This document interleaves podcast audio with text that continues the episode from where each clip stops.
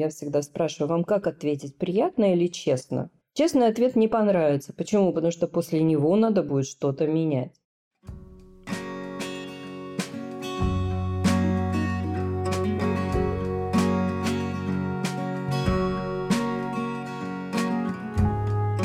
Всем привет!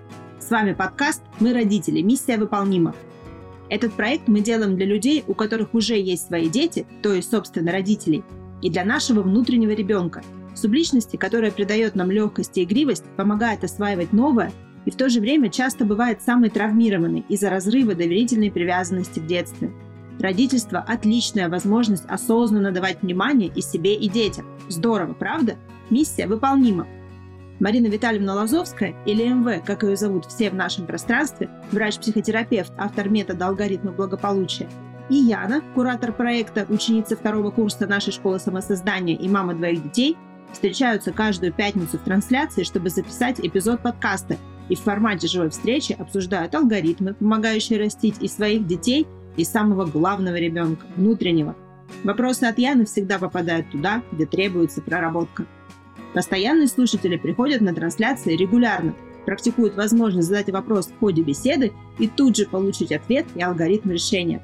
Попасть на интерактивное шоу можно каждую пятницу в телеграм-канале «Не психуй». Активная ссылка в описании выпуска. Я понимаю, что когда идет процесс приучения к труду, важен момент подкрепления того действия, которое сделал ребенок. И здесь, э, мне кажется, работает алгоритм как важнее, чем что. Вот прокомментируйте, пожалуйста. Опять придется оговорку делать. Я люблю все алгоритмы, которые мне удалось найти вот за все время, когда я открыла в себе эту опцию, что я начала видеть структурность мира и видеть, из каких элементов, закономерных последовательностей алгоритмов он состоит. Но есть у меня фавориты. Я подозреваю, даже есть у меня такая уверенная догадка, что любимость этого алгоритма, она связана с какой-то детской травмой. Что я почему, ну мы же, есть другой алгоритм, мы никогда не среагируем на то, чего в нас нет. И если мы на что-то вот реагируем прям вот так вот эмоционально, откликами, это значит, что в нас есть какая-то боль, которую мы еще не прожили. И я всякий раз, когда заходит речь об алгоритме «как важнее, чем что», я прямо это чувствую. И чувствую, как по капле из меня эта боль выходит. Поэтому действительно алгоритм «как важнее, чем что», он как раз нам рассказывает, э, что то, как ты упакуешь свое послание для себя, для ребенка, для других людей, намного важнее, чем что ты туда положил. Ну, знаете, да, все же смотрят эти шорты, тиктоки, что некоторые так шутят, какую-то маленькую вещь, совершенно там жвачку, упаковывают там 100-500 коробок, и человек, бедолага, получает огромный пакет, а потом над ним хихикают и снимают его на видео, как он его все распаковывает. Нет, я не об этом, а о том, что если мы не следим за тем, как мы оформляем, упаковываем свое послание, а здесь, ну как не вспомнить опять наш знаменитый курс э, по эмоциональной гигиене. Друзья, он совершенно бесплатный. И он всем нам сейчас нужен, потому что враждебность э, в обществе растет из-за напряжения. Люди не справляются, заводятся с полпинка, и поэтому нам очень важно наладить связь с опцией эмоциональная гигиена, чтобы самим не пострадать и конфликты вокруг себя не создавать. И вот это вот как раз эмоциональное послание, в которое нужно упаковать что-то полезное, вот оно очень важно, потому что по своей сути мы живем в теле животного. Да, мы высшие млекопитающие, но наши тела, а тело первично, как мы помним, оно живет по алгоритмам высших млекопитающих. Поэтому, когда мы испуганы, мы там сделали какую-то ошибку, мы чем-то встревожены, и э, у нас от этого портится настроение. Приходит кто-то и говорит, ну вот сколько можно из-за этого загоняться. Или в случае детей, я тебе тысячу раз говорила так не делать. Что в этот момент происходит с телом животного? Оно напрягается. Оно уже было напряженное, оно сжалось еще сильнее. Почему? Потому что на него наехали. То есть он не может пережить какую-то ситуацию, а тут ему еще, как говорится, добавили сверху. Поэтому в этот момент дети, особенно маленькие, вообще перестают что-то воспринимать. У них реально закрывается опция, чтобы прекратить подачу вот этих импульсов, которые вызовут повышенную выработку адреналина. Они реально перестают слушать. То есть родители говорят, когда я тебе тысячу раз это говорила, и все время вот в таком варианте. Это значит, что родители перекрывали своей интонацией, своей упаковкой, своим как то важное, что они, в принципе, хотели сказать ребенку, и ему бы это было действительно очень полезно. То есть то, как мы упаковываем э, наши послания, еще раз подчеркиваю, и к себе, и к детям, важнее даже, чем то, что мы можем и хотим сказать. Почему? Потому что если упаковка напрягающая, враждебная, крикливая, мы сами себя не слышим, и дети нас не слышат. Поэтому из этого выходит следующий алгоритм. Сначала принятие, потом наставление. И это такой, я бы его подчеркнула, как главный родительский алгоритм. И если вы сейчас еще сидите, и у вас не пронеслась вся жизнь перед глазами, то вот сейчас самое время вникнуть, что большинство ошибок, которые совершают родители, они связаны именно с тем, что они путают последовательность. Сначала наставления, а потом опционально, и то не всегда. Ну ладно, что ты там иди, я там тебя поглажу, все будет хорошо, не переживай, все будет нормально. Нет, друзья, дело уже сделано. То есть нужно четко совершенно отрепетировать этот момент, что вы следите за тем, как вы упаковываете то, что для ребенка важно и может принести ему пользу. Потому что если вы за этим не проследите, ну, сначала принять его чувства, а потом наставление дать, то ребенок ничего не поймет, ничего не запомнит и, естественно, будет это повторять. Поэтому, если мы говорим о наставлениях вот а так, да, а если мы говорим о позитивном, о поглаживании, то здесь, собственно, нужно то же самое сделать, просто, ну, скажем, похвалить, да, дать УПВ, одобрение, похвалу, восхищение, то есть дать ребенку почувствовать радость, удовольствие от того, что он что-то важное сделал. А потом аккуратненько туда подвести важное какое-то послание. Я так радуюсь всегда, что ты, например, у меня такая большая, такая самостоятельная, и так отлично вот делаешь, например, это. Здесь очень важно тоже дать послание, потому что если мы только хвалим детей, мы их делаем наркоманами. Они становятся зависимыми от одобрения, похвалы и восхищения. И потом везде ее ищут, и не только дома. Везде. Ну, вот самый банальный такой пример, у меня много раз это было в практике. Родители говорят, что ребенок, вплоть до того, что крадет деньги, чтобы покупать конфеты и угощать всех в школе. То есть, что происходит? Ребенок хочет завоевать расположение других людей, вплоть до того, что он готов на какие-то вот такие поступки. Это уже ребенок, который стал зависимым от УПВ. Почему стал? Потому что его хвалили, но не подводили туда важную вот такую составляющую, как дать ему понять, что только его собственным трудом, только его собственными усилиями он может получить такую классную похвалу от родителей, ну и в перспективе от других людей.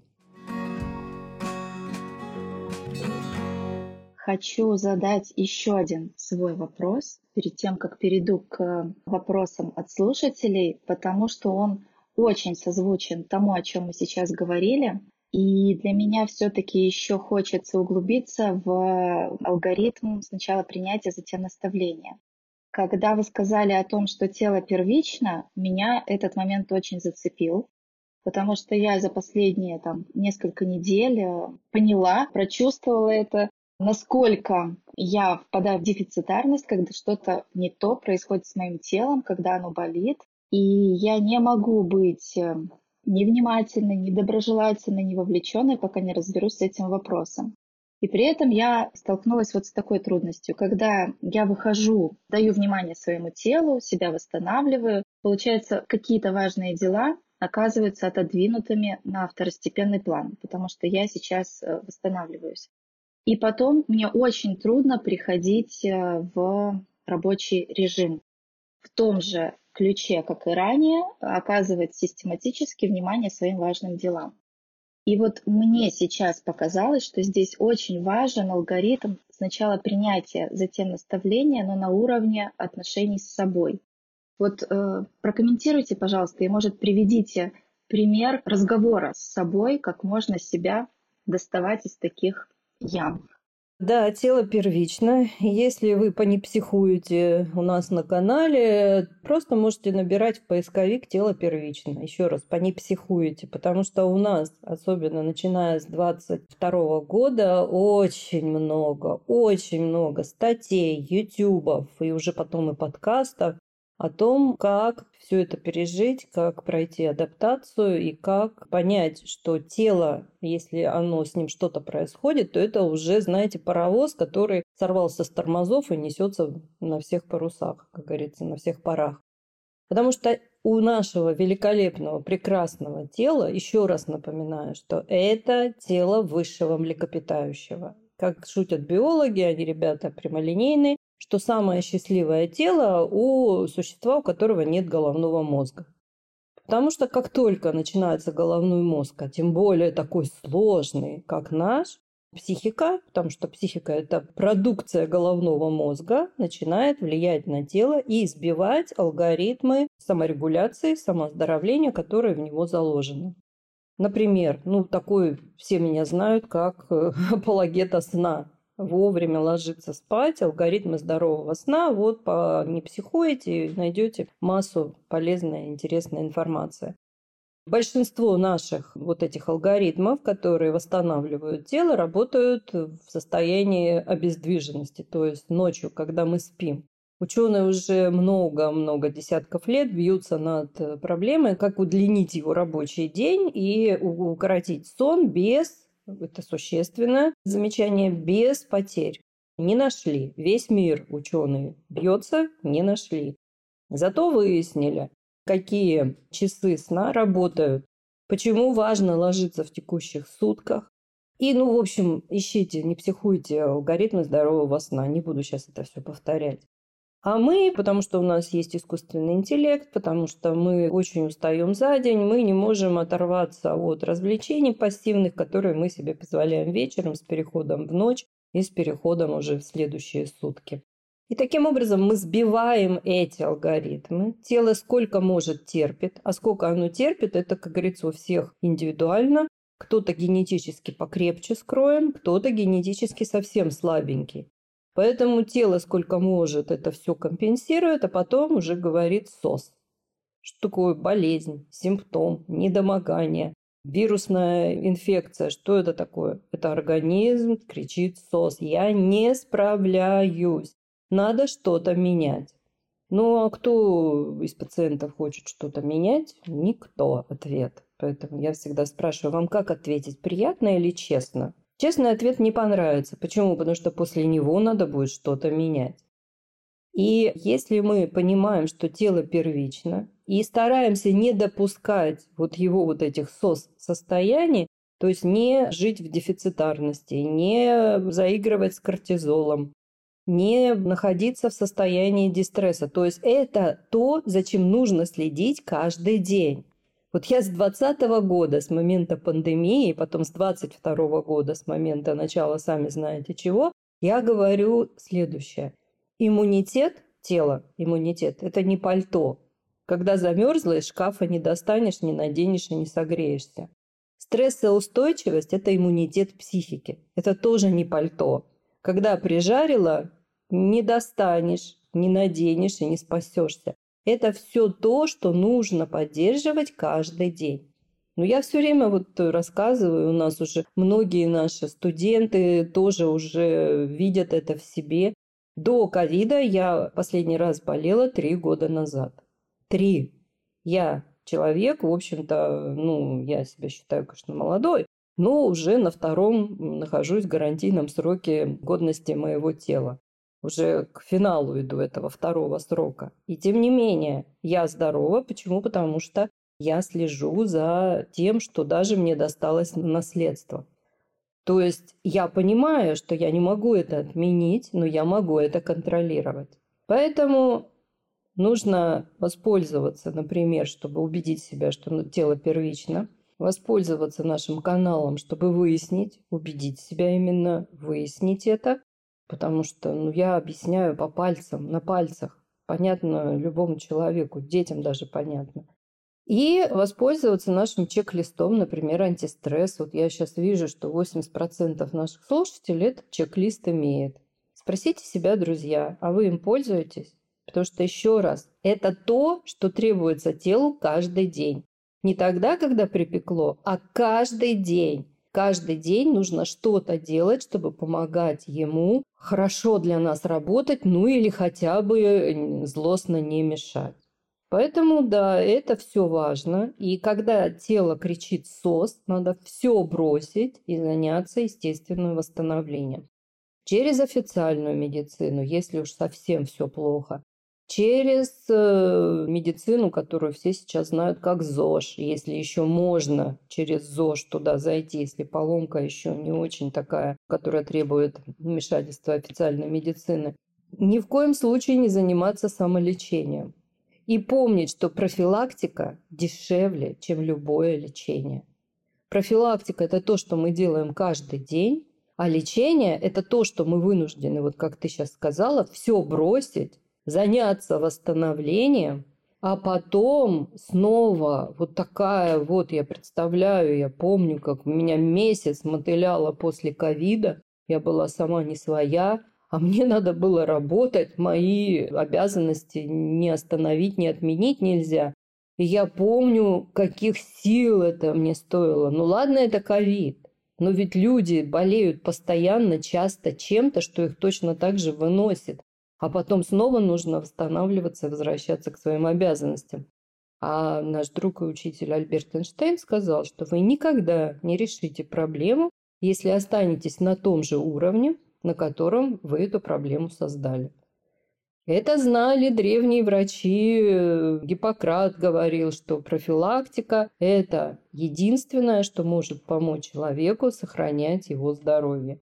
Поэтому, если вы понимаете, что вы не хотите болеть так часто или так тяжело, и вам очень потом трудно и драматично восстанавливаться, ну, наверное, стоит поменять уже свой образ жизни. Кстати, в переводе с греческого «диета» – это образ жизни. И сюда входит не только питание, а чтобы вам было легче это сделать, у нас есть великолепный, очень популярный курс «Жизнь на ладони». Это программа, которую я разработала уже 13 лет назад, и она неизменно популярна, и все, кто ее пользовался, очень довольны. Потому что, еще раз, все наши курсы, это мы продаем удочки, а не рыбу.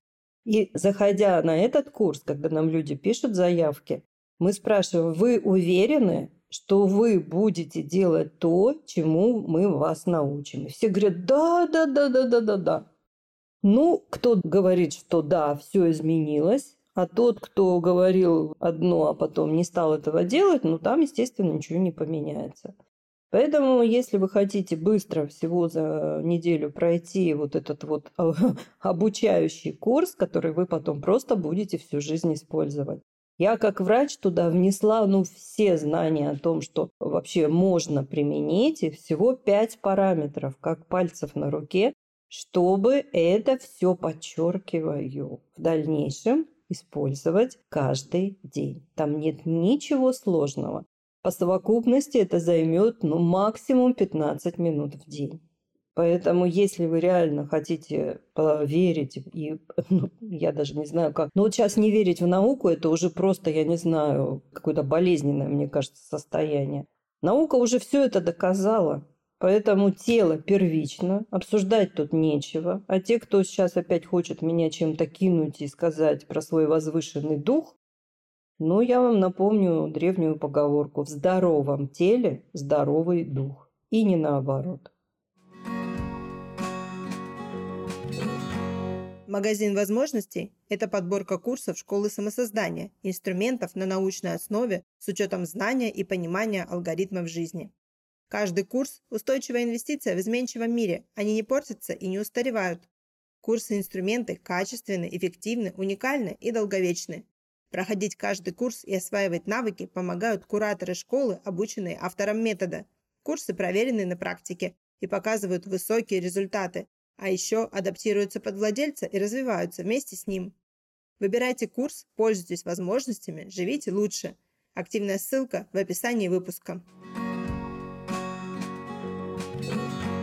Марина Витальевна, есть вопрос от нашей слушательницы Натальи. Я так понимаю, что вопрос ее связан с той ситуацией, когда мы объясняли про то, что захвалить детей можно. И тогда получается зависимость от внимания. Вопрос такой, захвалить понятно, а не дохвалить – это тоже зависимость от внимания? Бывает, что да. Таким образом э, вырастают дети-перфекционисты, например, что ребенок недополучал внимания, причем здесь нужно учесть, что не тогда, когда родители хотят дать это внимание, когда у них есть настроение, время, они наполнены сил в моменте в потоке в ресурсе. Нет. А именно тогда, когда ребенку нужно внимание, потому что ни один здоровый ребенок не вякнет, если ему не требуется подзарядка, подпитка внимание. Внимание – это энергия, поэтому дети требуют внимания, это их способ жизни.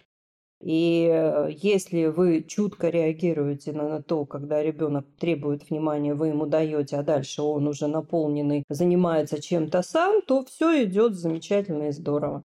А зачастую, ну, понятно, да, как можно захвалить, я только что объясняла, а не дохвалить, вот меня иногда спрашивают, а вот что хуже, перехвалить или не дохвалить?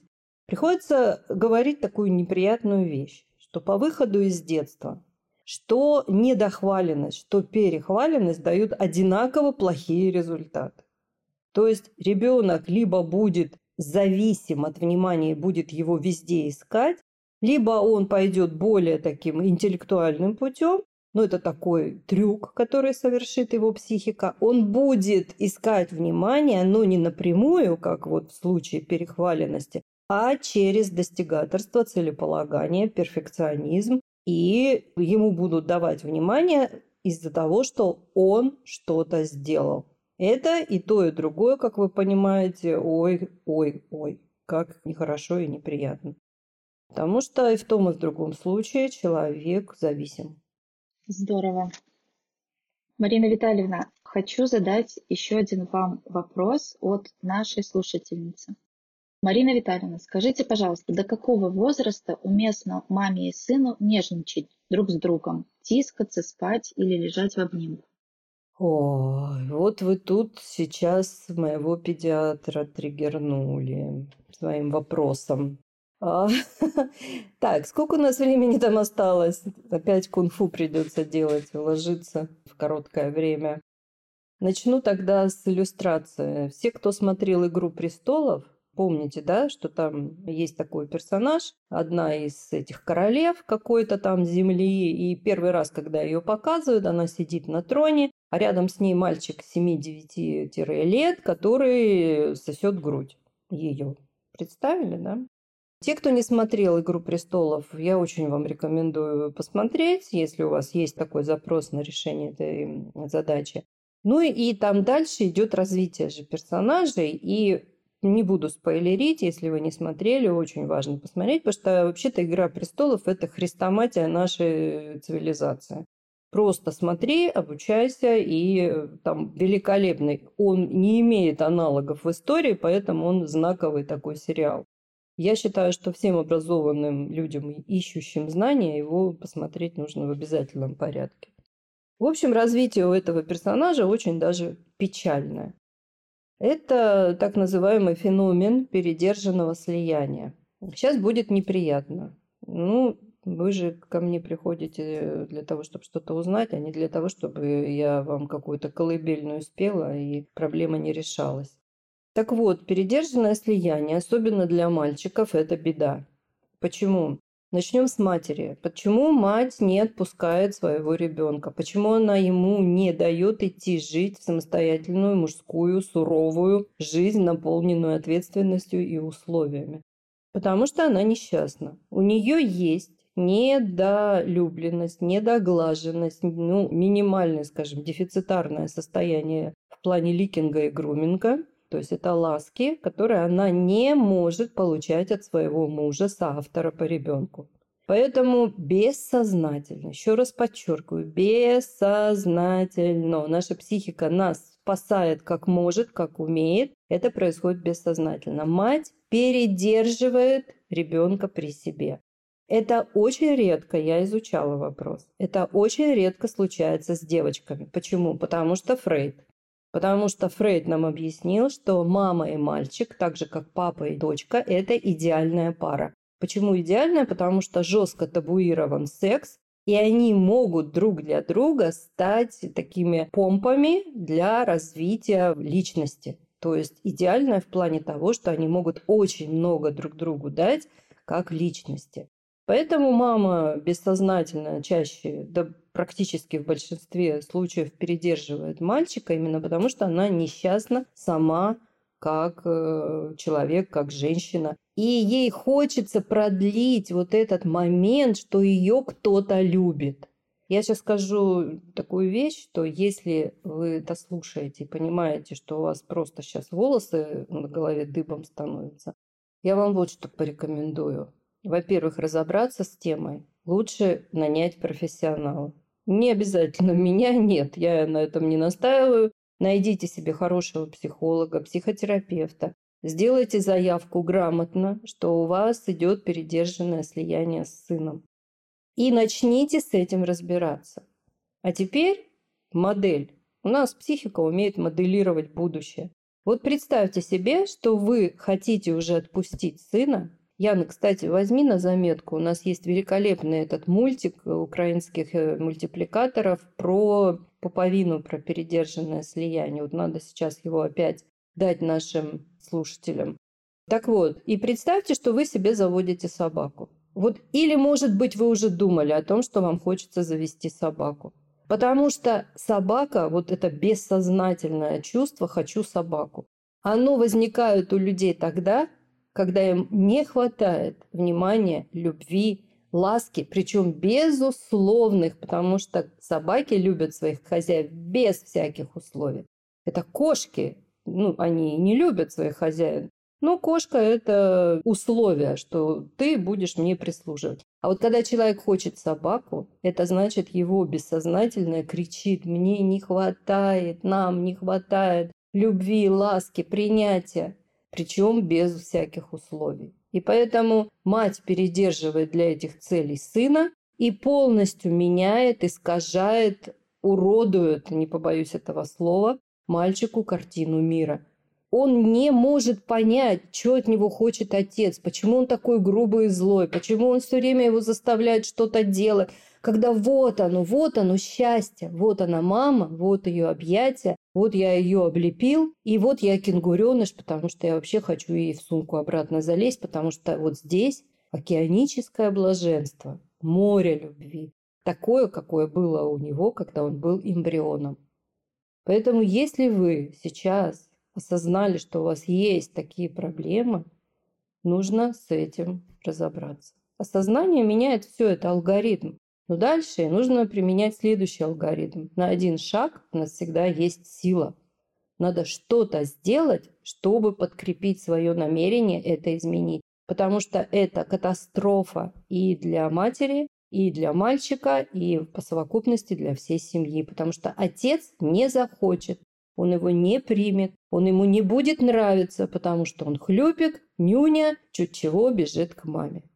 Вот картина, которую может создать вот это вот передержанное слияние. Приношу всем извинения, кому было неприятно, но, знаете, это как у врача, ведь все начинается с диагностики. Марина Витальевна, у нас время приближается к завершению, и я все-таки хочу еще один вопрос задать, важный для меня. Какое-то время назад вы порекомендовали к просмотру мультфильм «Гадкий утенок». Я его посмотрела.